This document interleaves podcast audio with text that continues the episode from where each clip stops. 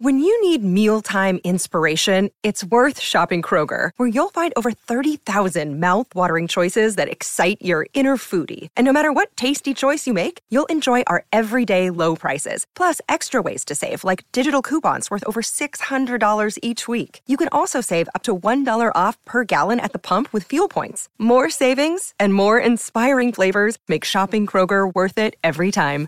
Kroger, fresh for everyone. Fuel restrictions apply.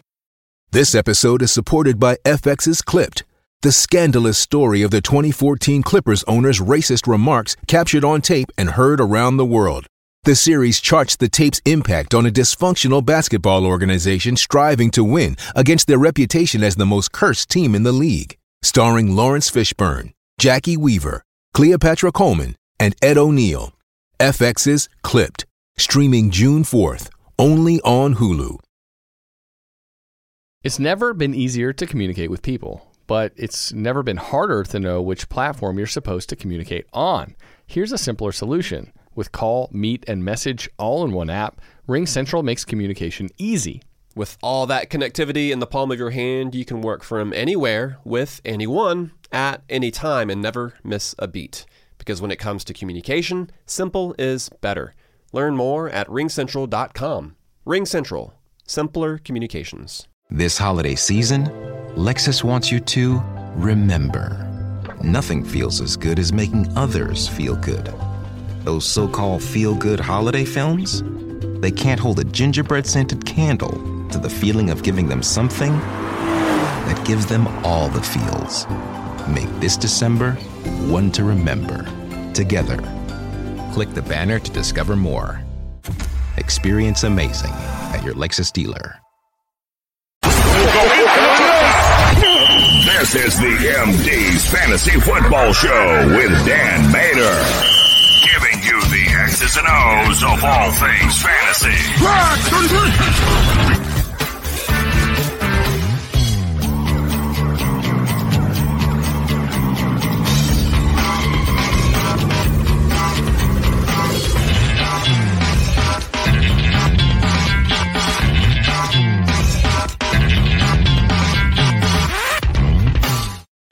Welcome in, MD Nation, to the show. You are listening and or watching the MD's Fantasy Football Show, streaming to you live on social media at Belly Up MDFF Show, and of course, always on the MD's Fantasy Football Show YouTube channel. Please subscribe when you get the chance to do so. You can always check us out after the show on your favorite pod streaming app. We're available to you pretty much everywhere at this point. And I know we're on at a weird time today. That's because we had some delays, but you know, we're here now, and now we're a little bit later on, starting here at uh, 1 p.m. streaming to you live. We'll actually be able to talk about some of the practice reports that came out earlier on today. So a little more information for you than we normally get to, because we usually do this show a little bit earlier on. We're still going to be on from 6 to 7:30 on the Unhinged Radio Network, and we'll still be streaming to you live again tonight at 9 p.m. on social media at Belly Up MDFF Show and on the YouTube channel. That'll be the MD's DFS contest and the lock bets for week 10. As always, I'm your host, Dan Mater. Today's show, this afternoon show, is going to, of course, be the Thursday night recap. And then we're going to talk about our late slate matchup previews. Remember, we talked about our early window of games on Wednesday night when I had Chris Dowhauer here in studio. We talked about the Thursday night preview, but we also talk about all the one o'clock afternoon games. So if you want to go back, get our analysis, our fancy expectations, our bets for those games, go check it out on your favorite pod streaming app or on our YouTube channel. So let's go ahead and dive into this because we have a litany of injuries that we got to update you guys on from the early slate window of games because we're, we're going to talk about the late games, those injuries, those players are questionable as we go through the show today. But I want to get you guys up to date in case you missed our show on Wednesday or there's been some updates since that show in, in particular. We'll start off with the Corey Davis news. It looks like he is going to be able to practice and play. He's been a limited participant in practice. He's on his way to playing this week. That's the good news for Corey Davis. The bad news is, of course, you're playing against the Buffalo Bills. And I don't see how you can look at this guy as anything more than a mid level wide receiver for at best. So I don't know how many leagues you really want to be playing Corey Davis in to begin with. Jamaal Williams as far as I know, we still haven't heard. I still haven't heard anything today from the Detroit Lions practice report as of yet. We'll keep you up to date on social media at Belly Up MDF. I've showed all the player dues notifications, just more reasons to follow us along. But Jamaal Williams has not practiced to this point. It's looking like D'Andre Swift's going to get another week of getting the full workload. Now, of course, the match against the Pittsburgh Steelers is not great. And the last time before the bye week, we had D'Andre Swift getting the full workload. He actually had one of his worst fantasy performances. Now, that was largely due to the fact they only had five targets in that game, which is a decent amount, normally speaking, for a running back. But for D'Andre Swift, especially because that offensive line and the way the Lions are constituted offensively, needs seven to 10 targets to put in the RB1 fantasy outputs that he we've come accustomed to so far this season and will need to do so against Pittsburgh Steelers because he's not going to be very efficient on the ground. We need him to get more in that range. Hopefully he will. It should happen. That's the better way for running backs to attack the Pittsburgh Steelers. But of course, coaches always always do what they're supposed to do. I have faith. D'Andre Swift is a RB fourteen for me this week. I may move him up a couple of spots since he'll give me an extra carry workload in his future against the Pittsburgh Steelers. But I do like D'Andre Swift quite a bit this week. Obviously, you're going to play him. And I think you can still have that low end RB1 expectation for him that we have come accustomed to expecting. Eric Ebron looks like he's going to return back. So that, I don't know how much of a damper that really puts in on the Pat Freiermuth of it all. We've all been excited because Pat Freiermuth has now established himself as a go to red zone target for Ben Roethlisberger, who we know historically, if he can go to a tight end, he typically likes to do so. It doesn't look like we're going to have Chase Claypool uh, in this game. He still hasn't been able to practice. It looks like it's going to be James Washington. So they'll probably lean on the tight ends even more so when they get into the red zone heading into this one. Pat Freiermuth is a top 15 tight end for me this week. He's still a streaming option. He's not a locked in stardom at a top 12, but Eric Ebron returning doesn't really affect this too much for me they might have to lean on both of these guys, but he's the future. He's who they want to go to. And because he's already established himself with this rapport that he already has now with Big Ben, I don't see why you suddenly turn things back to Eric Ebron, who you know you're moving on from next year. Anyway, keep the development going of a young guy who's going to be there moving forward.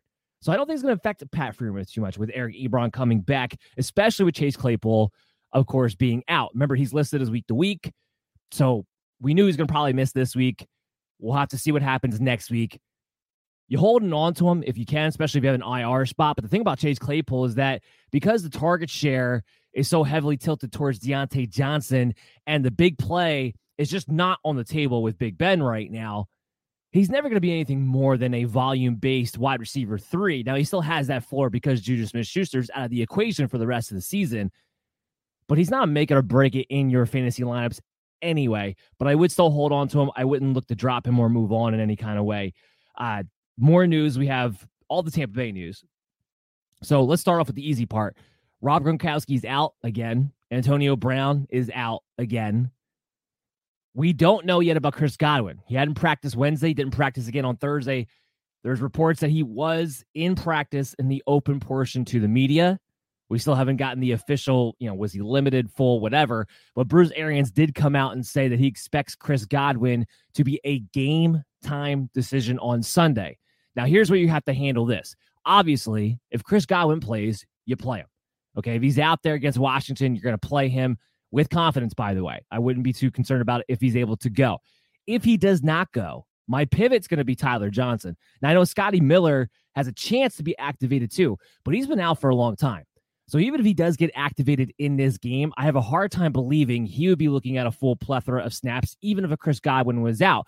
Also, keep in mind, and I know this was a while ago, but the last time Antonio Brown was out and Scotty Miller was still active, Tyler Johnson played slightly ahead of Scotty Miller in that instance. So here's what I would expect. If Godwin's gone, I would expect Tyler Johnson to be that second targeted receiver next to Mike Evans heading into this matchup against the Washington football team. And because Brady's been so great, because this team throws the ball so much, no matter who the matchup is, no matter who's available on the field, as long as you got Tom Brady, you're going to feel very confident in throwing the football down the field. I would play Tyler Johnson. Now I haven't updated this in my rankings yet. You want to go check out my rankings? You'll go. You can always go to bellyupfantasysports.com. I usually will update those one final time in the week on from Saturday night into Sunday morning when we're getting the final listings of the injury reports. I do a little bit tweaking Sunday morning just in case we have some unexpected late inactives or anything like that. But if you want to get the edge on your fantasy lineups, all you got to do is go to bellyupfantasysports.com, check out my rankings at least before kickoffs on Sunday morning. They will be up to date for you. And I will probably have Tyler Johnson, I'd imagine, at the very least, a wide receiver three. He might push because the way this thing sets up this week with the matchups and the byes, he might push for top 24. But at the very least, he's a strong flex play if Chris Godwin does not go. So that's how I'm kind of feeling out that situation. So if you are a Godwin owner, maybe have Tyler Johnson on your team just in case. That might be the easiest pivot that you could possibly make if he's not able to return. Logan Thomas, he's disappointing. We were hoping he would come back. He was working out on Monday. Things were looking like it was go heading in the right direction. And then all of a sudden, he wasn't able to go. He wasn't able to practice. He was sore after the Monday workout. Didn't practice yesterday. Didn't practice Thursday. They haven't listed him as out altogether right now, but it doesn't really sound like they're going to activate him off the IR. So I do think we're going to have another week of Ricky Seals Jones. I had Logan Thomas as a top 10 tight end. I'm just going to slide Ricky Seals Jones right into that spot. He's going to be the second targeted guy behind Terry McLaurin against this Tampa Bay defense, which still is struggling to get healthy on the back end in that secondary. Ricky Seals Jones is a guy who, while he's played, has been getting six, seven plus targets every single game. To get that out of a tight end, especially a streaming option tight end, you can get up off the waiver wire right now because he is less than 50% owned on average. It doesn't come around too often. So he's probably my top streamer of the week. And I might even slide him right into that 10 spot where I had Logan Thomas to begin the week anyway. So if you're looking for a replacement tight end, Ricky Seals Jones, you can go back to that well again, I believe, this week. Then we have Antonio Gibson. He's been limited all week. It sounds like he's going to be activated. It's a tough situation because you don't know what to expect. You got you got you have to play Tampa Bay on one hand, so that's already putting you behind the eight ball to begin with, and then we don't know if the extra week off helped him get any better with this shin fracture. I have been talking about this all season long, where the shin fracture thing, like that's not going to get better unless he's able to rest it. The only time you'd be able to have a chance to rest it would be on the bye week. So he gets that, but how healthy can a fracture really heal in, let's say, 12 days worth of time? Because that's basically what we're talking about here. So Antonio Gibson's nothing more than an RB3 for me this week. I would only play him as a flex option, and that's if I had to because you know JD McKissic, you know the game script expected for this game is for the Bucs to be leading, especially through the majority of the second half, and Washington to have to come back. It's going to be JD McKissic time, who I also have as an RB three, but I feel a little bit better about having in my flex place, especially we're talking about half point, full point PPR leagues. You can throw to the running back on Tampa Bay. Generally speaking, you can't run on them, but you can throw on them. So JD McKissic is somebody I'd rather use. Antonio Gibson really only if you have to. And there's plenty of teams out there where you might have to. The good news, I guess, for you right now is that at least he's continuing to play. More news from the early window of games. James Robinson, he's expect he was expected to return. It sounds like he's going to be a game time decision. Wasn't able to practice on Wednesday. Wasn't able to practice on Thursday. Sounds like he's going to wind up getting listed as a limited participant today, which is going to allow him to be a game time decision on Sunday. So, pretty much, if you picked up Carlos Hyde, just stand by. Just stand by because if he gets inactive, it's not a great matchup on paper against the Colts, but it's still a heck of a lot better matchup than what he had against the Buffalo Bills. And I think he'll be more involved in the passing game.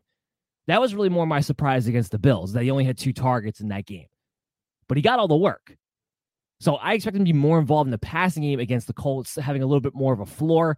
I if he if Robinson cannot go, Carlos Hyde will be an RB three for me heading into this week. So I think you can use him as a flex play.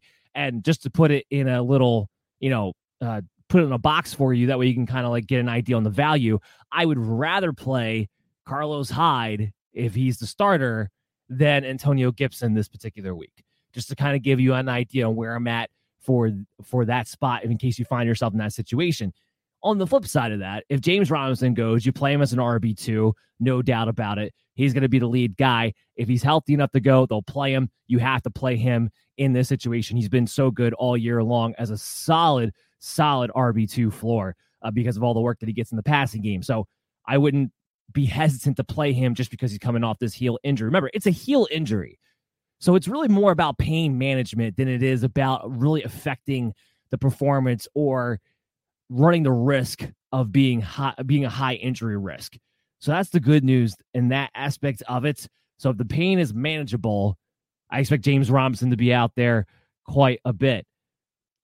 Moving down the list here, Hilton, T.Y. Hilton, sounds like he's going to be back good to go. He's practiced all three days. Sounds like he's going to clear that concussion protocol by Sunday. Can you play him? Look, there's some teams out there are so ravaged by injury and bye weeks that I think he's an option. I really do. He's a, he's definitely no more than a wide receiver four. He's a boom or bust option. He could easily, especially against Jacksonville, get a couple of bombs and turn in a great fantasy day. But on the flip side, we've had yet to see him get through a full game without picking up some sort of injury, whether it be the Houston Texans where he picked up the quad, or whether it be last week or two weeks ago, I should say, when he got the concussion and it cost him a week because it was a Thursday game. T.Y. Hilton, in that game, his first game back when he got the concussion, he was only playing in three receiver sets. So you are still running the risk, too, on top of it all, that the Colts just dominate this game with Jonathan Taylor and don't find themselves in too many three receiver sets. But with T.Y. Hilton, if you're playing him, you're playing from that one or two big plays that you might get in this particular matchup against the Jacksonville Jaguars. That's what you're playing him for. So he might be available to you if you need to hit a home run this particular week. Sounds like he will be active. We got the Nick Chubb COVID issues. Brown's all holding out hope, of course, that he's going to play, and you would with when you have your star running back and you know your whole offense is built off of that. You want him to be able to go, and because he's vaccinated, there of course still is a chance, but he's running out of time. And from what I understand, as of right now, he has not tested negative yet, so he has to do it tomorrow, and then he has to do it again Sunday morning to have any chance to play. I would say at this point, it's far more likely that D'Ernest Johnson will be the lead back over Nick Chubb. Where's D'Ernest Johnson's value if he's the guy? Probably a low end RB1, high end RB2, exactly where Nick Chubb would have been. I don't have, I'm not going to rank these guys any differently depending upon who is the starter for that game. So if you have D'Ernest Johnson, there's no Nick Chubb this week, you're firing him up with confidence after a great performance he had before. And you know, even without Chubb, the Browns offense is still going to be built around the running game and keeping Baker Mayfield limited to play action and not having to do too much because that is how Cleveland Browns win football games. But I don't think he's going to play. Now, Jarvis Landry, he was able to come back and practice in a limited capacity. He's still trying to get back from that knee injury. It's still very obvious that he's not 100% right now, or probably anywhere close to it. But I still had to rank him as a top 36 wide receiver in half point PPR leagues because just off the historical data of without OBJ around, the amount of targets that he sees, it usually gives him a safe floor.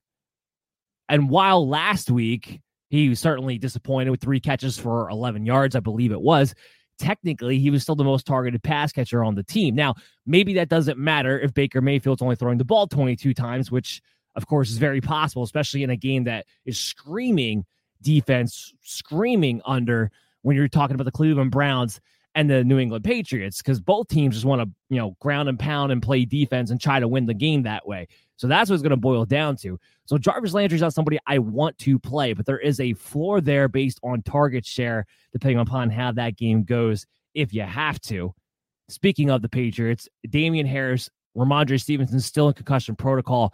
There was two different reports going on today so far, and we're only midway through the day, about Rhamondre Stevenson and what's going on with him. There was a report earlier that said, like, hey, it looks like he's going to be practicing. It looks like he's progressing pretty well. Looks like he's got a good chance to activate and suit up. But there was another report stating that officially he was still a did not practice. Bill Belichick still has him and Harris in a day to day situation. So we still haven't had any clarity. We probably won't find out until tomorrow. But if neither one of them has practiced to this point, it's usually a very bad sign for getting cleared for concussion protocol for players. Usually, you have to be practicing a limited capacity by Thursday and practicing again on Friday to be on the right track. Now, it's not impossible. That's not what I'm saying, but it's usually very unlikely. I think it's actually more likely at this point that Brandon Bolden and JJ Taylor will be the running backs come Sunday, in which case, Brandon Bolden becomes an interesting floor RB3 for me this week. He really does because we know at least with Bolden, he gets the opportunity to catch the football. And because you look at J.J. Taylor and you know what he is, and without Rhamondre Stevenson and Damien Harris, he'll probably be the lead carrying back as well. Now, you don't love the matchup here, but it's volume. Volume's all that has mattered for running backs this entire season to this point. Why would it change here? Why would it change now? I don't think it would. So Brandon Bolden becomes a very interesting flex RB3 spot play, depending upon what your situation is. And again, I'll keep going back to this example because I think a lot of people are finding themselves in this dilemma with Antonio Gibson. Would you play Brandon Bolden or Antonio Gibson if Stevenson and Harris are both out? My quick, immediate response to that is, you know what? I probably would lean Bolden. I probably would because of the volume and the matchup isn't quite as bad because remember the Cleveland defensive line. It sounds like Myles Garrett's going to play, but for the most part, they're pretty banged up right now in that front four. So there might be a few extra holes that, normally speaking, would not be there. But yeah, Brandon Bolden could be a really interesting play this particular week coming up. Dawson Knox is full go. He practiced in full yesterday. I think he's going to practice in full again today. He's back. He's a top six tight end for me. You're playing Dawson Knox and you're feeling great about it against the New York Jets. Good to have him back. But Zach Moss is still going through concussion protocol. And from what I understand, I don't think he's practiced Wednesday or Thursday. I'm still waiting for the report to come out for him on Friday. We'll keep you up to date on social media when it does. But he's not able to. Go, if he's not able to go at all today, then he might be out, which means Devin Singletary would become a top 24 running back. He would become an RB2 automatically for me against Jacksonville if he's getting all the work. Now, I know all the work for a running back in Buffalo still might mean less than 20 touches, but it should mean at least 15. And at least 15 touches for Devin Singletary against this Jacksonville team. Or I'm excuse this Jets team. I'm having flashbacks to last week. Against this Jets team, it should mean business. It should mean good fantasy production. So I'm going to play him with confidence as an RB2. I'm not worried about the game last week that was against Jacksonville, where Buffalo put up a complete and total stinker. We know they're better than that. We know that sometimes those things just happen in the NFL where you just run into these potholes out of nowhere that you weren't anticipating, you didn't see coming up, and rips out the bottom of your car. That's what happened. The Bills got caught napping. They didn't see it coming. They weren't paying attention. They were texting while driving, and I ripped out the bottom of their car against the Jacksonville Jaguars last week. It's not going to happen against another crappy team, but a divisional opponent and a divisional rival. I expect Buffalo to show, hey, you know what? We are the best team in the AFC. I think the Jets are about to run into a buzzsaw against the Buffalo Bills this week. So I love Devin Singletary. If Zach Moss is not going to be back from his concussion protocol, which right now I would lean more towards that not being or that not being the case as far as Zach Moss being able to pass concussion protocol. More news that we have for you guys. Uh, Michael Gallup is expected to return. He's been practicing in full all week long. Again, he's nothing more than a wide receiver four either. I would not expect him to have a full plethora of snaps that we will normally see him have as we move forward through the season. It's been what over it's been about six weeks now at this point, almost seven weeks since we've seen Michael Gallup in action. He's not going to come out there and rip it up right away, but I do think he's an interesting play the rest of the way. We've seen teams are starting to play Dallas a little more tough. They're having to be a little bit more aggressive. A little, their passing volume has gone up in recent weeks, and we know Michael Gallup's a good wide receiver. Now, will he always be a hit or miss? wide receiver three at best, probably the rest of the way, even when he's playing his full plethora of snaps because you still have Amari Cooper and CeeDee Lamb. Yeah, he is. But he is a talented fantasy asset that should be on the back end, at least, of your rosters that you might be able to pick and choose and utilize when you start to figure out, okay, which matchups should be Michael Gallup weeks when you can play him. So I, th- I think he's a fantasy asset, but I wouldn't want to play him this week if you can all help it because I doubt he would get a full plethora of work here. And last, but certainly not least, Alvin Kamara still has not practiced. And from what we understand today, the Saints are preparing as if they're not going to have Alvin Kamara against the Tennessee Titans. So that means Mark Ingram, he becomes a low end RB2, maybe a high end RB3. But they don't have many guys to turn to. That's why they were bringing in guys off the street to work out. So Mark Ingram might be in for a pretty decent workload. Now, if you're going to ask yourself, well, what's the difference between him getting a heavy workload in this game and the fact that he was the lead running back in Houston up until this point, although there was a bit of a committee going on there? I would say this. Well, one, again, the committee thing, there's no David Johnson to take away his passing targets. He might actually be in line for a few targets this week. But two, it's the Saints. They're a much better team. They're a much better offensive line. Sean Payton's a much better coach. He's in a good situation where he has a great opportunity to be able to score a touchdown. Tennessee has been a lot better up front recently, but is not a defense I feel like you can't run the football on. So I think Mark Ingram is in for at least a nice solid day. You can go ahead pick him up, spot start him as your RB2 if you need to, if you're decimated by injury or bye week. At the very least, he's a very valuable flex play for you this week too. So if he's available, he's not available in less than 50% of leagues or anything like that, but there are some leagues where he's out there he is, about a quarter, I would say. If he's available, go ahead and pick up Mark Ingram this week because I don't think we're going to see Alvin Kamara. Now, what's frustrating about Kamara, speaking to the Kamara owners here in this instance, we still don't know exactly the nature of the knee injury. The Saints have been Fort Knox when it comes to their secrets. I talked about this on Wednesday, and I said to Chris, you know, the Capitol building, Washington, D.C., they need to get on the phone with the Saints and figure out how do you keep leaks from coming out? How does nobody know the severity or the exact nature of the knee injury for Alvin Kamara? And by the way, we still don't know exactly who the starting quarterback is. They haven't really officially announced whether it be Trevor Siemian or Taysom Hill. At this point, because we haven't heard anything, we'll have to assume that they're staying put with Trevor Siemian. But that's a question that wasn't necessarily answered that we thought we were going to get an answer to today as well. And maybe we will still later on in the afternoon. And if we do, of course, we'll keep you up to date.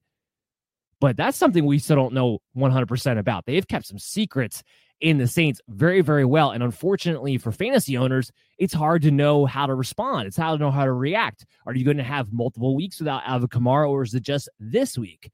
We don't know, unfortunately. So as soon as we find out something, or as soon as there's a a context clue that we can kind of read the tea leaves on, I'll make sure MD Nation you know about it and what we need to do for preparing if we are going to be without Alvin Kamara for a little while. Hopefully, that does not wind up being the case.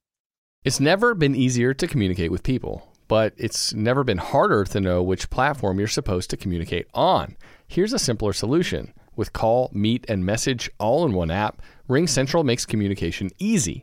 With all that connectivity in the palm of your hand, you can work from anywhere with anyone at any time and never miss a beat. Because when it comes to communication, simple is better. Learn more at ringcentral.com. RingCentral, simpler communications. Shopify presents cool sheets from aha to lying awake while you bake isn't cool. I suffered from the wrong kind of hot in bed, heat induced insomnia.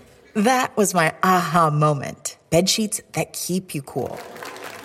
Then I thought, how do I even sell bed sheets? That's when I had the idea that made it all possible signing up on Shopify. With the help of Shopify's intuitive online store creator, I started selling sustainable bamboo sheets that keep cool year round. And my cool idea became a reality. Hot sleepers around the world rejoice. Shopify makes it simple to keep your cool while starting and growing your business. Start selling with Shopify today and join the commerce platform powering millions of businesses worldwide. From aha to anything is possible. This is Possibility, powered by Shopify. Start selling online today. Sign up for a free trial at shopify.com slash free 22. Shopify.com slash free 22.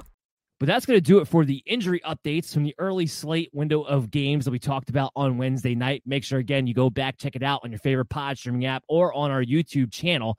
What I want to do now, though, is to take a quick break. When we come back on the other side, I want to talk about the Thursday night preview and get into some of our late slate matchup previews for week 10, or I'm sorry, the Thursday night recap and previews for the late slate games of week 10. So everybody stay tuned to the MD's Fantasy Football Show, and we'll be back with you right after this. MD Nation, we want to welcome in a new sponsor of the show called Props Fantasy from propsfantasy.com. Props Fantasy is a website and app which allows users to import their season long fantasy teams to challenge other season long fantasy teams. Their crucial difference is that you can challenge other teams that you are not playing in your league that week or aren't even in your league or not even on the same platform. The idea behind Props Fantasy is to let casual season long fantasy players use the teams they already have to engage in daily fantasy type contests for winnings. Users can wager anything from $1 up to 1,000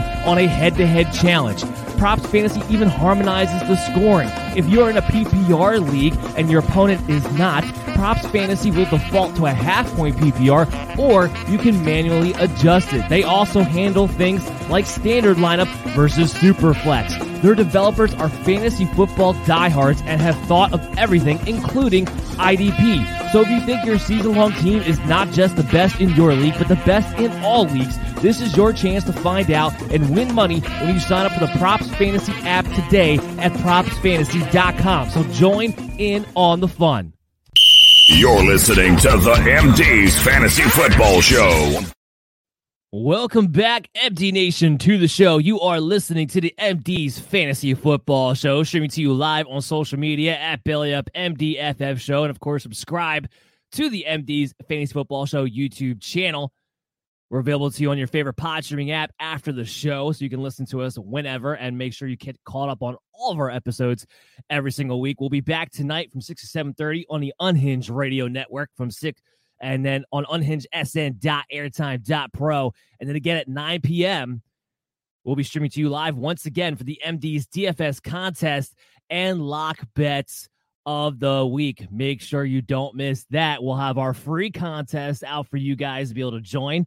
If you win, you win one free week of easy sports betting data, and you get to put your name eligible in a hat for a drawing to win one free championship football from championshipfootballs.com. So we'll talk about that in tonight's episode. Make sure you don't miss it then. Okay, so let's talk about the game last night. And the big takeaway, of course, is the Miami Dolphins defense has turned a corner. So there's a couple things here as to why. Their defense obviously has gotten healthier with their Xavier Howard and Byron Jones returning. But the big key here, especially over the past couple of weeks, Brian Flores took back over the defensive play calling. We've seen a difference. What's been the main difference, if you ask, if you haven't watched too many Dolphins games? Well, the main difference is they're blitzing a hell of a lot more. This looks a lot like the Dolphins defense that was very good for fantasy purposes last year, playing now this year. Now, I don't know why it took them halfway through the season to decide, hey, you know what? We need to get back to blitzing and being aggressive especially since we have good man to man corners, but they are doing it now. So keep in mind here when you're playing against the Miami Dolphins moving forward. On paper, it's going to look like great matchups. No matter what platform you're on, it's going to it's going to look green. It's going to be like, "Oh, this is a juicy matchup here for my fantasy guy against the Miami Dolphins." Uh-uh. Uh-uh. It's not gonna it's not gonna be the same thing. You are going to have to lower your expectations when you're playing against the Dolphins defense as long as Brian Flores continues to be the one calling the plays. And as long as they continue to be healthy too, because that's the big thing on top of it. But the Dolphins defense, I think, is here to stay for the rest of the year if things are going to stay the variables are going to stay in place with Flores and with health. I still think you can run on this team a little bit. I know the Ravens had a tough time, but the Dolphins had a great game plan built in for the Ravens specifically. I think if you have a good running back, I'm not overly concerned about it. But receiver wise, quarterback wise, they're going to be under duress. I think the receivers are going to have a tough time. I think you have to lower your expectations, especially when it comes to those skill position players. So that's the big takeaway that you have to for this game from last night.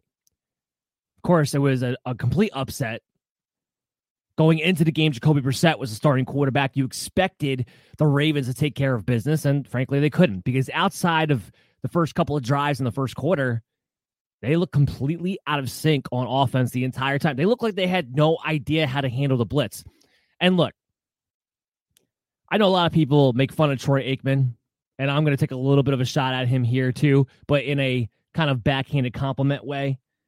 If Troy Aikman is looking at your what defense you're playing and say, "Hey, offense." And you're speaking to the Ravens. There's a very simple th- way to beat this, you know, by putting a guy over the middle and letting him go, which should have been primetime Mark Andrews territory, and he had a good game. We'll talk about that in a second. But the fact that they were just not beating the simple coverage is mind-boggling. Greg Roman did not adjust to the defense the Dolphins were playing.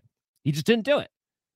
He didn't try to beat it. They didn't try to run any screens and catch the Dolphins tilting, which they were tilting pretty much all game long. I don't know why they didn't throw any screens. They would have caught them off guard and got them back on their heels very instantly because it was wide open and he wouldn't call anybody down the seam or an in pattern over the middle. Don't know why, but that would have beat it easily too. Instead, Lamar Jackson got held out to dry. Didn't look great throwing the football because he's under duress pretty much the entire game. And the Dolphins look like rock stars stopping the run. So this is the part I get. I have problems with Greg Roman sometimes because he does not do a very good job adjusting on the fly when defenses come out with something that is putting his offense way out of rhythm. He doesn't adjust very well. So that's the one thing I've always had kind of a drawback with him. But I'm not worried about this overall from a Ravens standpoint.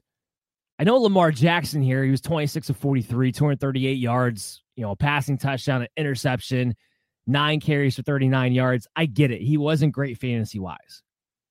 And there's been a couple dud games here and there for Lamar Jackson this season.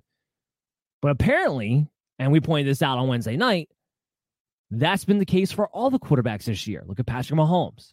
Look at Josh Allen. Look at Kyler Murray. All these guys must be top five quarterbacks every single week.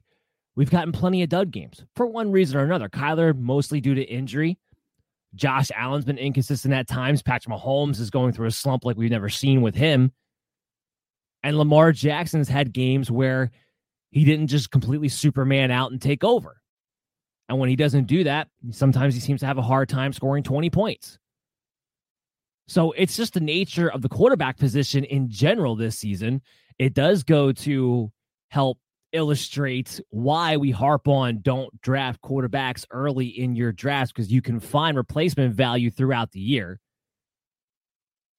But I'm not, if you have Lamar Jackson, you continue to start Lamar Jackson. He's still going to be a top five quarterback in my rankings pretty much every single week. I can't think of a week where he wouldn't be going into it. And I'm not going to be overly concerned about it. Here's what I will say, and this this isn't just about Lamar. This is about all the quarterbacks, you know, the top ones that you took anyway. Josh Allen, Kyler Murray, uh, Lamar Jackson, Patrick Mahomes, especially.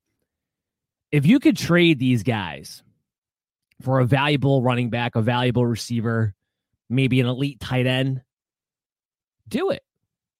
Do it especially the way the quarterback position has been this season, you can pick up and stream quarterbacks at a very effective rate this year. It should have been proven with guys like Jalen Hurts. Joe Burrow's consistently been a streaming quarterback. I think to attack Tagovailoa, because the Dolphins still can't run. We'll talk about that in a second. He's going to be a streaming quarterback as he works his way back. And after last night, looks like he'll be the starting quarterback again moving forward because he played a pretty good game on a hurt finger that they weren't comfortable enough to start him with in the beginning of the game anyway. So do it. Because that'll help out your team more in the long run as you go through championships than having these guys right now. Now, Josh Allen, I think, of all of them, has the best chance to be the QB one that you drafted him to be and turn things around because given the Buffalo offense, I think I don't think it takes as much for the Buffalo offense to get a little bit more consistent right now, which is the main issue they're having, as it does for the other players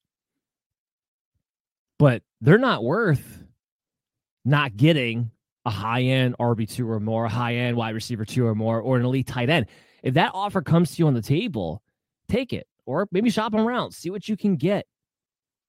But streaming quarterback right now is probably more consistent than having to play these top end guys every single week. Just the nature of the position has been. It's the pattern so far this year. So just kind of wanted to bring that up as a possible option that people don't usually think about. Devonta Freeman was disappointing in this game 10 carries, 35 yards. And not that you're expecting big performances out of Devonta Freeman, though, but he looked pretty good in the beginning of the game. You thought you were going to be off to a nice little start here. But the the reason why you play Devonta Freeman, especially as an RB3 heading into the week, was because the lead running back of the Ravens has a probably a better than 50% chance at this point to score a touchdown. So he was disappointed he wasn't able to get in there, but he's nothing more than a spot start flex play anyway. So you're going to have games like this where that tends to happen. I think we got to break down those the wide receivers. Rashod Bateman, six receptions, 80 yards on eight targets in this game. Played less snaps, though, than Devin Duvernay, who was very involved in this matchup. We'll talk about him in a second. That was interesting to me. Now, clearly they came out with a game plan where they wanted to use Devin Duvernay in these jet sweeps, you know, try to get the defense tilting and off guard, and it didn't really work because they played disciplined football. So that's what they were hoping for. but Bateman making the most of his opportunity. Sammy Watkins had the really bad fumble at the end of the game. He only played 23 snaps anyway. We weren't expecting a full workload out of him. But I do think, especially after this game, it's safe to say, not that I didn't think this before, but it's safe to say Rashod Bateman is the wide receiver two for the Ravens moving forward. Meaning he's probably going to be a wide receiver three. So he's going to be a, he's going to be a valuable fantasy asset in draft in redraft leagues. I think the rest of the way. He's a must add. Not always going to be a must start, but he's definitely a must add. Have him on your rosters. And he's something I think you're going to be able to plug and play when needed. Marquise Brown had six receptions as well, but only 37 yards. He still had the 13 targets. So that's where I'm not worried about Brown. They target him a ton. He had a couple bad drops they should have had. And again, just the way the Dolphins were playing defense, Brown was not able to get in position to hit those deep shots like he had been up until this point. And that was really the main difference for him. But Marquise Brown, right now, still playing, looking like a wide receiver one the rest of the way. Because again, the volume here tells all with 13 targets in this matchup. That I'm not going to be worried about him just because he had one bad performance or not great performance, I should say, in this game. Like I said, Mark Andrews came through for you. Six receptions, 63 yards. He gets the touchdown, the only touchdown for the Baltimore Ravens on eight targets. He should have been utilized more. Again, if they use Andrews over the middle like they should have, they probably would have got the Dolphins out of that defense that they were in. But always, you're you're happy with Mark Andrews. He always has a safe floor. He is the safety blanket for Lamar Jackson. He is the number one red zone target for Lamar Jackson. So while the Rashod Bateman is nice and Sammy Watkins coming off of injury is nice, those additional pieces do not take away the role of a Mark Andrews.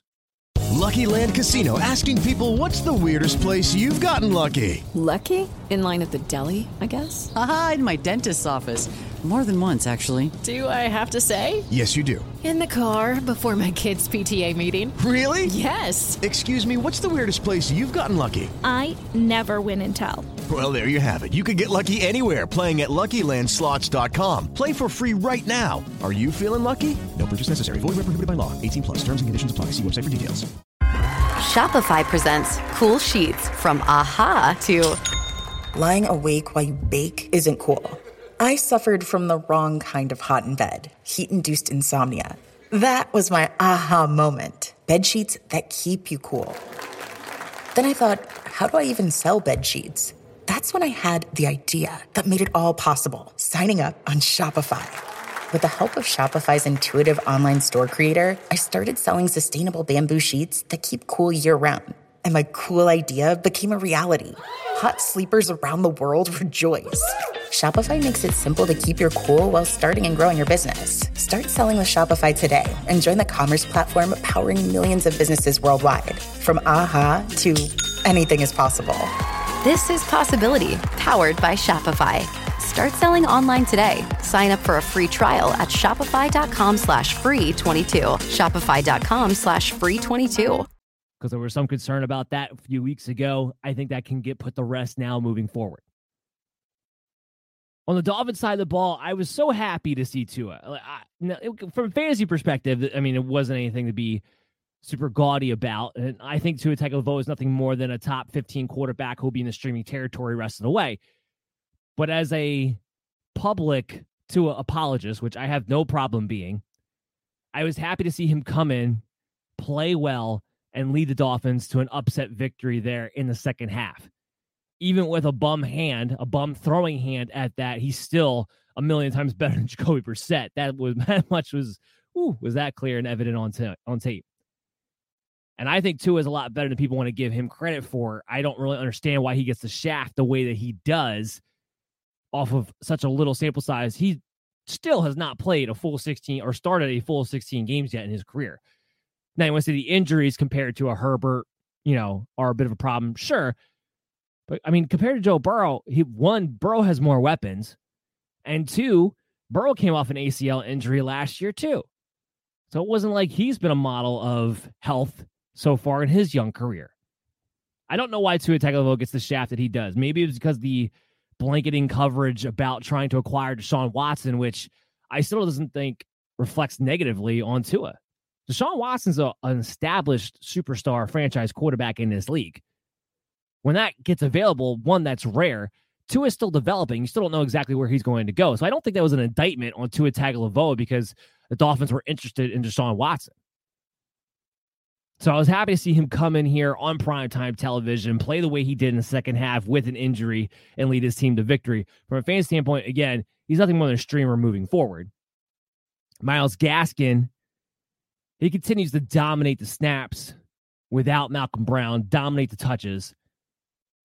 14 carries, though, 31 yards. Very inefficient in this one.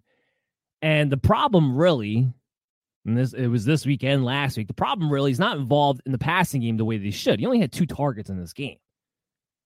One one reception for 14 yards. Should have had a touchdown on the screen, but of course the offensive lineman got in the way.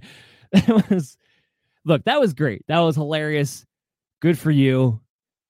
But I don't know what he was doing because the guard there he turned around like he was expecting to be thrown the football instead of on a screen pass. The offensive lineman's not supposed to turn around. He's supposed to be getting his way, working his way down the field and blocking already.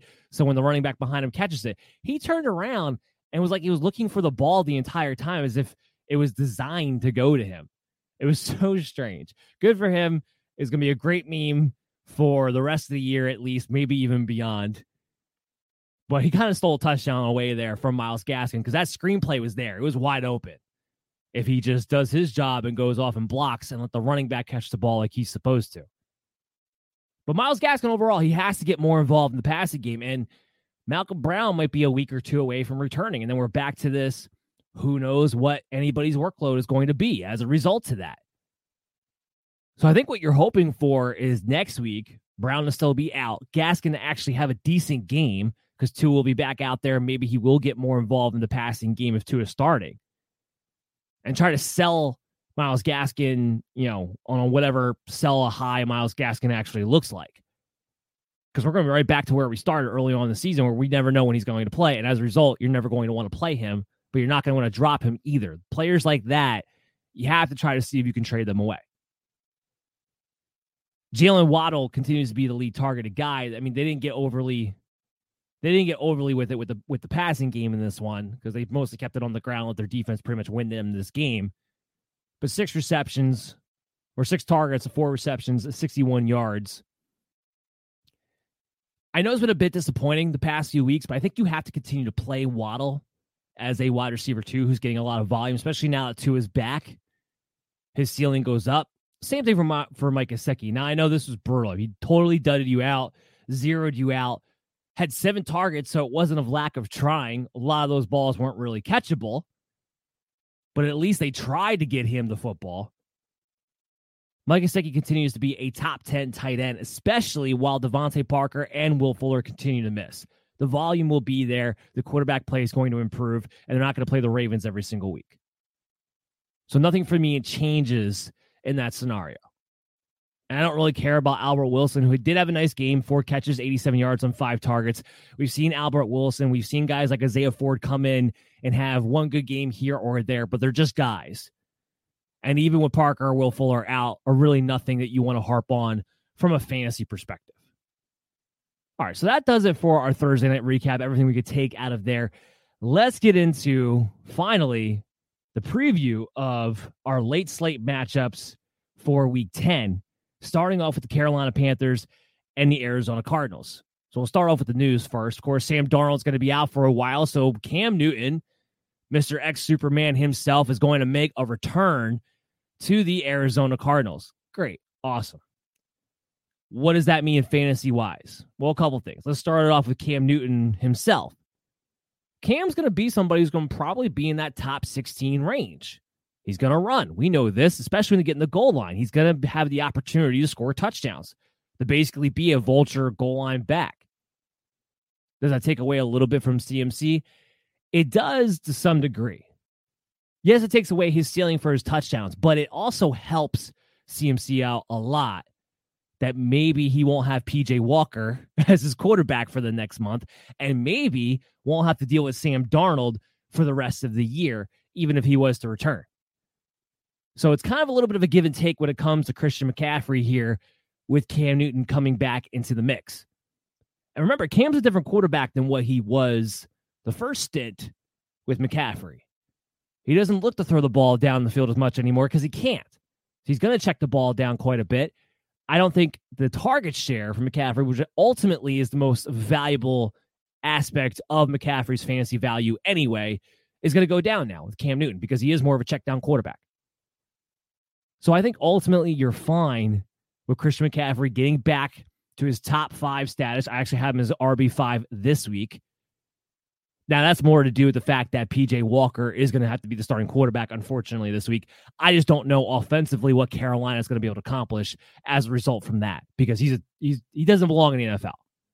Uh, he was a great story. Good for him. Doesn't belong in the NFL. He's not even, I don't think he's good enough to be a backup quarterback. But luckily, you don't have to deal with it for one week. So after this, Christian McCaffrey, I think, goes back up to being somebody who will be either my number one or at the very least in my top three. And Cam Newton will be helping with that because they'll give him at least a stabilized floor offensively to operate from. Okay, so now what does it do for the wide receivers? Well, it just stabilizes things. I think, you know, DJ Moore, he doesn't get that, he doesn't get back to the ceiling of a wide receiver one. That's not on the table and hasn't been for a while. But with Cam, at least he might stabilize as a solid wide receiver too, who's going to get volume with catchable balls. Remember, Jakobi Meyers was pretty much a top 30 receiver every single week because of the volume he was seeing with Cam Newton. And while he wasn't scoring touchdowns, DJ Moore I think will be a little bit better than Jakobi Meyers was. At least he'll get more than zero. We've seen Cam feature that wide receiver who goes over the middle, runs short to intermediate routes, plays a lot of the slot. That's everything DJ Moore does. We've seen him be able to feature that guy in New England. I don't see why he wouldn't be able to feature that guy in Carolina. And again, doesn't offer him a huge ceiling, but does stabilize the floor. So I think this is great news for DJ Moore owners, which he was trending in a really bad direction where he wasn't even a must start anymore. He's not a must start for me this week. I got him at wide receiver 26, so I have him as a high end wide receiver three. You can play him. I doubt you have better options than a DJ Moore, given where you probably drafted him and what the you know makeup of your team is. But he was turning a direction where you're to have to start picking up guys off the waiver wire to stream over him to have more upside. Now, at least, I think he gets a stabilized floor where you can play him and feel confident that he's not going to kill you every single week. Maybe he doesn't go back to the wide receiver one, but he at least will be able to stabilize for you. It doesn't do anything from Robby Anderson's standpoint. I'm staying away. Cam doesn't throw the deep ball anymore. And he never really cared about Terrace Marshall or the tight ends anyway. Let's flip things over to the Arizona side of the ball. Kyler Murray, DeAndre Hopkins. Now, at least Kyler Murray was able to practice in a limited capacity today. The report is that they're both going to be questionable. They're both going to be game time decisions on Sunday. Now, of course, this poses its own problems because it's a four o'clock game. So you're going to have to make your decision one way or another earlier on in the day. And there's no guarantee that we're really going to know.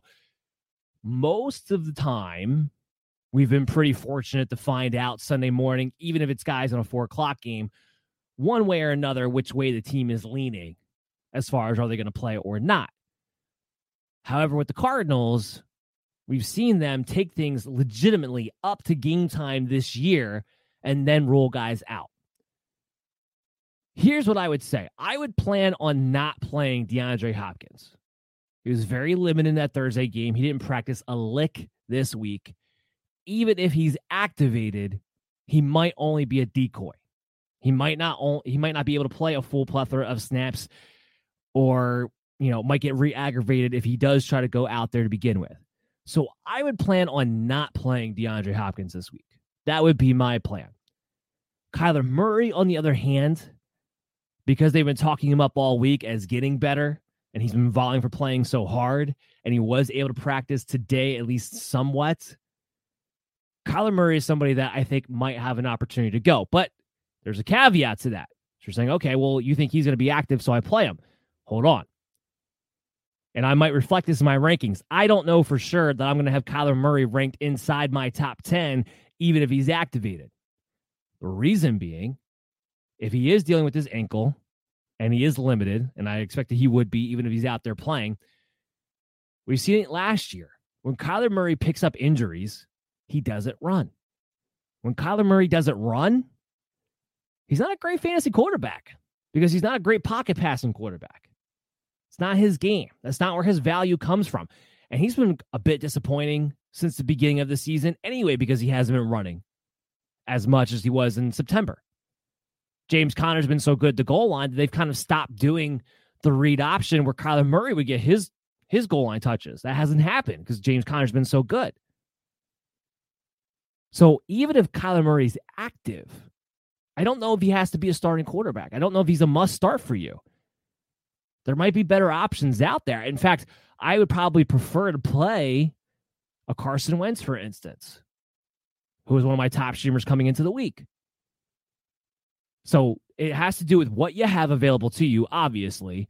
But don't feel like if Kyler Murray's activated that you have to play him this week because he's a drastically different fantasy quarterback if his legs are not part of the equation.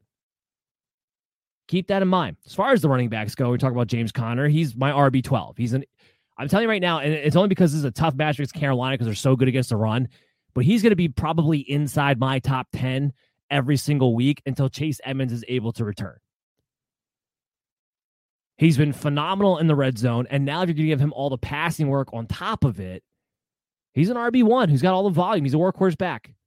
James Conner's what he was a couple years ago for the Pittsburgh Steelers as far as your considerations are for fantasy football purposes. It's crazy, but that's where we're at. Lucky Land Casino asking people what's the weirdest place you've gotten lucky? Lucky? In line at the deli, I guess? Aha, in my dentist's office. More than once, actually. Do I have to say? Yes, you do. In the car before my kids' PTA meeting. Really? Yes. Excuse me, what's the weirdest place you've gotten lucky? I never win and tell. Well, there you have it. You can get lucky anywhere playing at LuckyLandSlots.com. Play for free right now. Are you feeling lucky? No purchase necessary. Void where prohibited by law. 18 plus. Terms and conditions apply. See website for details. It's wintertime. When temperatures go down, the likelihood goes up that your furnace and other appliances go down with them. So don't risk a costly replacement. Stay comfortable with coverage on the appliances you depend on most with the Service Guard Appliance Repair Program from Black Hills Energy. It's peace of mind in a plan. Visit blackhillsenergy.com slash sign up to learn more. So you play James Conner. Now, again, no get to the wide receivers. I said don't play DeAndre Hopkins, I think, no matter what at this point. But I am going to play Christian Kirk. Rondale Moore returned to practice today, but I don't know if you can play Rondale Moore, unfortunately, no matter what's going on. AJ Green's back. That's number one. So we know that AJ Green will be the starter. Christian Kirk will be the guy on the other side. Kirk is the best receiver right now heading into this matchup between being able to hit big plays. And if they play Antoine Wesley, which is this is where I don't think Rondale Moore's a play this week. If they play Antoine Wesley on the outside and have Christian Kirk play his slot position with AJ Green back like they did the first time they lost DeAndre Hopkins in that Thursday night game, then Rondale Moore goes back to his snaps being a wide being the wide receiver four on the team. So you can't play him in that instance. And I do think that's going to wind up being more the case. So I think Christian Kirk, he's a top 36 wide receiver for me. You can play him as a wide receiver three. You could play him in your flex with some confidence, I think, no matter whether it's Colt McCoy, whether it's Kyler Murray. I don't think that part's going to matter. But as long as DeAndre Hopkins is out or limited, I think you can feel pretty confident in Kirk being a spot start for you if you need be, but not Rondale Moore. It's annoying. It's frustrating, but apparently they'd rather play Antoine Wesley on the outside if AJ Green's back so they can continue to play Christian Kirk in the slot and then keep Rondale Moore for just a gadget role and nothing more. That's all he's allowed to be his rookie season, obviously. So the the Rondale Moore hit, the Rondale Moore breakout in his rookie year, I don't think it's going to come. Unfortunately, I don't. I think the upside that we were all hoping for, waiting for, is out the window, and he doesn't need to be owned in 10, 12 man leagues and redraft as a result. Zach Ertz is always a top 10 tight end. Always. So you're playing him pretty much no matter what. You love him. As far as betting this game goes, it's a hard game to bet on because on the Arizona side, you have no idea who's going to be healthy. I do know they're going to win the game. Whether it's whether it's Kyler Murray, it's Colt McCoy, it does not matter. I know they're going to win the game because it's PJ Walker starting for them on the other side. So their defense could actually just win them this game. The line set at minus 10 and a half, the over under at 44. That's what I'm interested in. Even though the over under is only set at 44, give me the under. I don't think we're going to see a lot of points scored in this game. That's also why I'm going to stay away from the 10 and a half point line. If it's a lower scoring game, there's more of a chance Carolina can cover. But because they have PJ Walker, I'm not going to tell you to bet on the plus 10 and a half. So I'm staying away from that. But I do think this winds up being a very low scoring game. Give me the under on 44 and a half. All right, let's dive into our next matchup here. We got the Minnesota Vikings, Los Angeles Chargers. Of course, we have all that news circulating off the field about Dalvin Cook. But as I explained earlier in the week, it's a civil suit there's no police charges, investigations of any kind going on as of this moment. And if you've been paying any attention whatsoever to the Deshaun Watson situation of it all, you should understand that nothing's going to happen to Dalvin Cook, at least not anytime soon. We'll follow the story along to see exactly what happens. But from a fantasy standpoint, you're playing Dalvin Cook. You're not worried about his availability this week, or I think really any week this season. If anything were to happen, I think it'd be next year. We know how this plays out in the court system, and the approach the NFL has taken over the past few years is to kind of wait and see how things play out in the court system and then act. That's the, that's their MO. So Dalvin Cook, RB4 for me this week and you feel pretty confident you're going to have him available to you every single week. And you love the matchup against the Los Angeles Chargers because they've been terrible against the run no matter who they've played against. And Joey Bosa himself is a little bit of a question mark heading into this game. Now, from the receiver side, Justin Jefferson, he's my wide receiver 15. Adam Thielen, my wide receiver 21. Solid wide receiver twos. The one thing I will say is this, though, you might have to lower your expectations as far as what Justin Jefferson's ceiling could be this particular week because Asante Samuel did practice in full and looks like he'll be back in this game. And I suspect he'll be on Jefferson more times than not. Now, we don't know about Davis yet. They do have Harris, who's healthy. So you have to lower your expectation on Adam Thielen a little bit too, because he'll probably get the Chris Harris draw. But with Asante Samuel back for the Chargers, you're going to see them get back to being a tough team to throw the ball on. That's why Kirk, Cousins is not a stream for me this week. And the wide receivers are only wide receiver twos, not closer to that wide receiver one territory like they normally would be, especially in Justin Jefferson's case. Just kind of keep that in mind. You're playing these guys, don't get it twisted. But when you're going through the expectation of your lineup, just kind of keep that in mind. He has a bit of a tough matchup this particular week. Tyler Conklin comes in at my tight end 18. That's just outside my streaming area of tight ends. So I would think you have a better option to turn to, for instance, like a Pat Freiermuth or something like that. But if you don't, or if you're in deeper leagues, I think you can consider Tyler Cock at the very least because he continues to get six to seven targets at a pretty consistent rate. And if you're going to get that kind of target share as a tight end, you're interesting to me. You just are.